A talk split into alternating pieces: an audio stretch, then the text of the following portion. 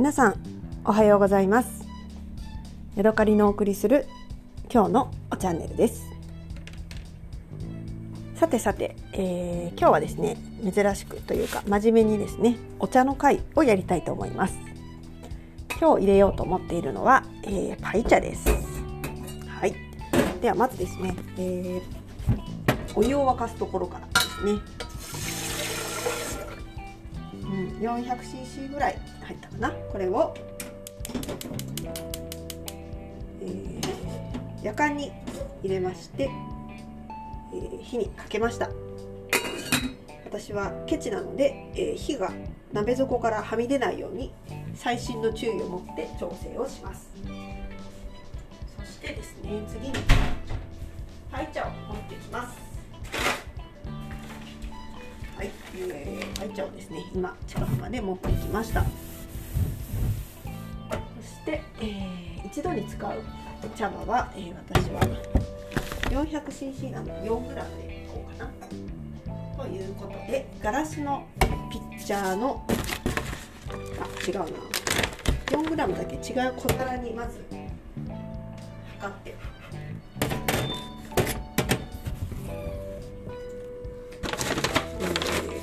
別のお皿にですね 4g の茶葉を取り分けたいと思います、えー、丸いねチャーピン、えー、お茶の餅チャーピン状態 357g かな？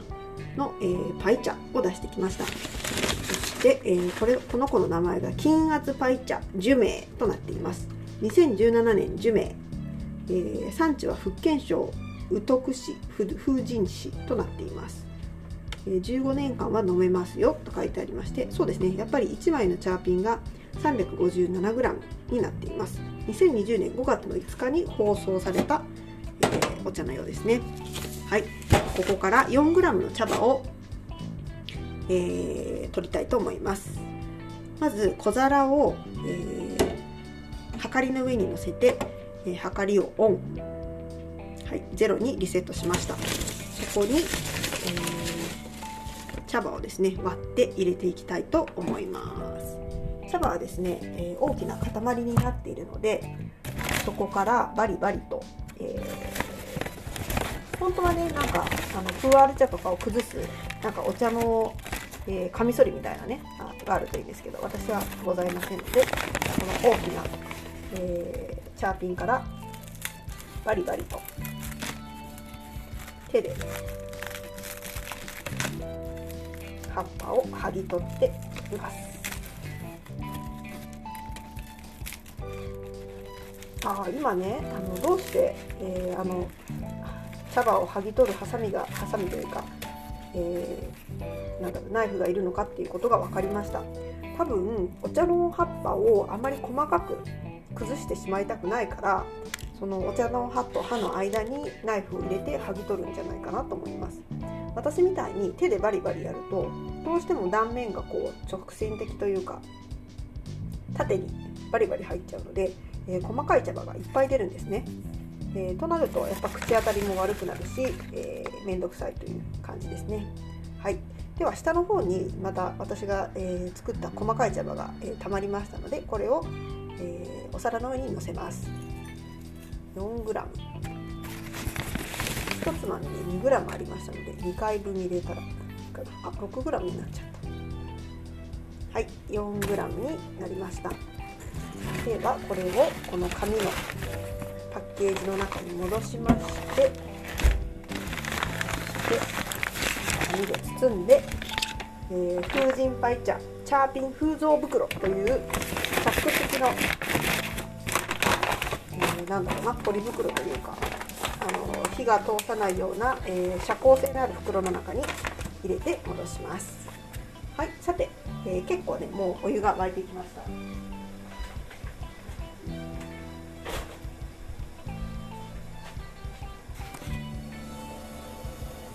さあお湯がシュンシュンいってきましたので、えー、今ねやかんを持ちました。やかんの取っ手を持つと、えー、お湯がねぐらぐらぐらっとこう振動しているのが分かりますので、まあ、これでいいか。もうちょっと沸かせようと思ったら沸かせるんですけど、まあ、このぐらいでいいかなということで、えー、火を止めます。はい。でですね私はまずこのピッチャーを温めましてですね。そしてこの湯気の上がるピッチャーの中にさっき測った 4g の茶葉を落とします。そして匂いを嗅ぎます。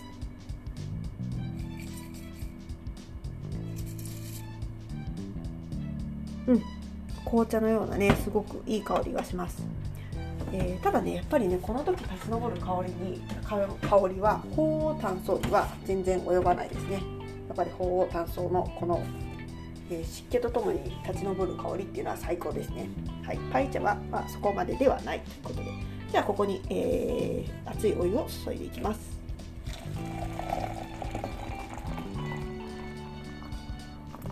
おー素晴らしいですね。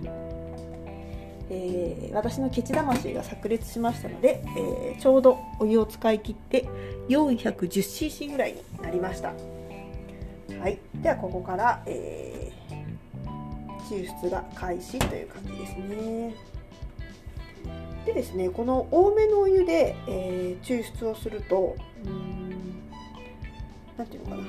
急いでさっさかこう出したり入れたりしなくてもいいところが私は気に入っています。このまま何分間煮出しても濃くなりすぎないので、えー、美味しく飲めますし早めにもし抽出して飲んだらもう一回お湯をさして残りのエキスをね抽出して飲むっていうこともできますので、えー、今回はあしまった時間計ったらよかったな。今から、えー、タイマー1分間ちょっと動かして1分経ったところで飲んでみましょうか。それで1分30秒ぐらいになるのかな。はい。では飲むための大きな、えー、マグカップを持ってきました。そして茶こしもね用意しています。1分経ったらここへ茶こしを使って大きなマグカップの中へダーッと注いでいきたいと思います。400cc あのー、なので、えー、コップがね全部いっぱいになるぐらいの量があると思います。あと26秒で、えー、1分ですね。なんだかんだ言ってるうちにですね今ねパンを焼いていたんですけれどもほぼほぼ同じタイミングでねあと20、えー、何秒でパンの方も。焼けるようなので、えー、そっちのレポートもしたいと思います。はいあと6秒でお茶の方が、えー、時間になりますね。まあ、6秒経ったところでえー、まず味見をねしようかな。薄かったらまあもうちょっともう1分やろうかな。はいピーピー今度は向こうでパンが焼けました。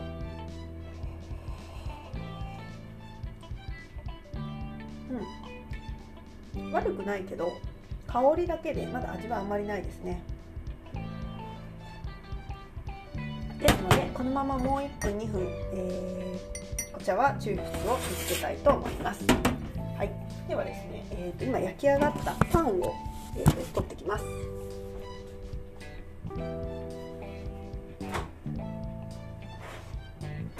しまった最低です私。もう一つ忘れていたことがありました、えー、冷オーブンでカヌレを、えー、温めていたのを忘れてカヌレを5分ぐらい温めようと思ってたのに多分なんか15分か20分ぐらいカヌレを温めてしまいました。なんかねカヌレが皿に焦げついて嫌な感じになってますね。そして焼き上がったパンなんですけれどもこれはこの前から何度かお話ししてると思うんですが、えー、こねないレシピというオレンジページに載っていたレシピで作っているパンです。結構ね水気が多いパンでえーとね、最近はオーブンペーパーを使いたくないんで、えーとフッ素のフッ素加工の、えー、ていうのかな丸型みたいなのに入れて丸く焼いております。明日ねこれでサンドイッチかなんか作りたいなーなんてことを考えているんですけれどもそれやそれどころじゃない。この熱しすぎたカヌレをどうしたもんかなっていうところでちょっと今びっくり自分にびっくりしているところです。さっきからねなんかね甘くていい匂いがするなと思って何の匂いなのかなって思ってたら自分でカヌレを焼いたことを焼いたというか温めていたのをすっかり忘れていました。というわけでもうカヌレと一緒にこのパイ茶で、えー、強制的にティータイムにしたいと思います。ただですねただいま夜の9時半8時半か9時半なのでねこんな時間にカヌレを食べていいのかどうかという、えー、疑問もありますけれども。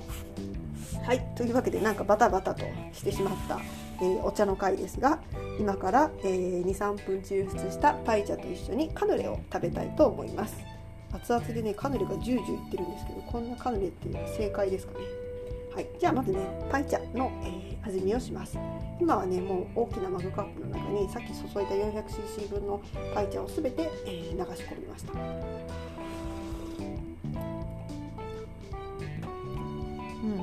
さっきよりは味が濃くなっていてうんとこう重みがありますけれどもやっぱりねなんかなんだろう軽いですね。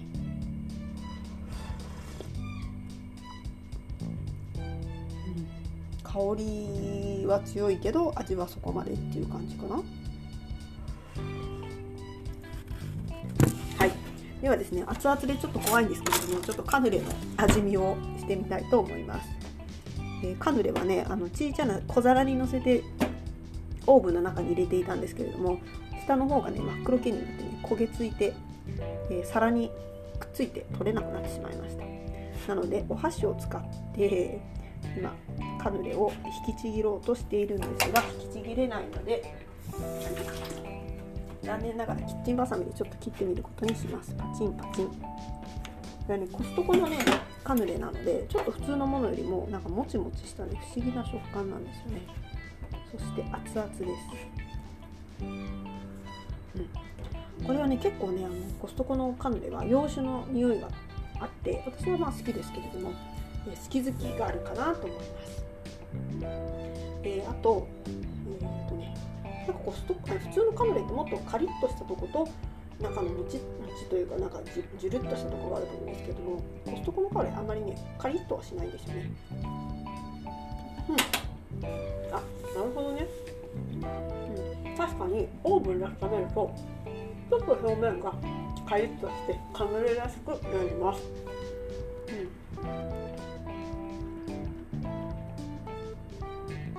すぎた割にはそこまでね悪くないかな。ちょうどなんか食べやすく美味しい感じになってる気がしますね。やけどに注意というような熱々です。はい。というわけで長丁場になりましたけれども今日はここまでです。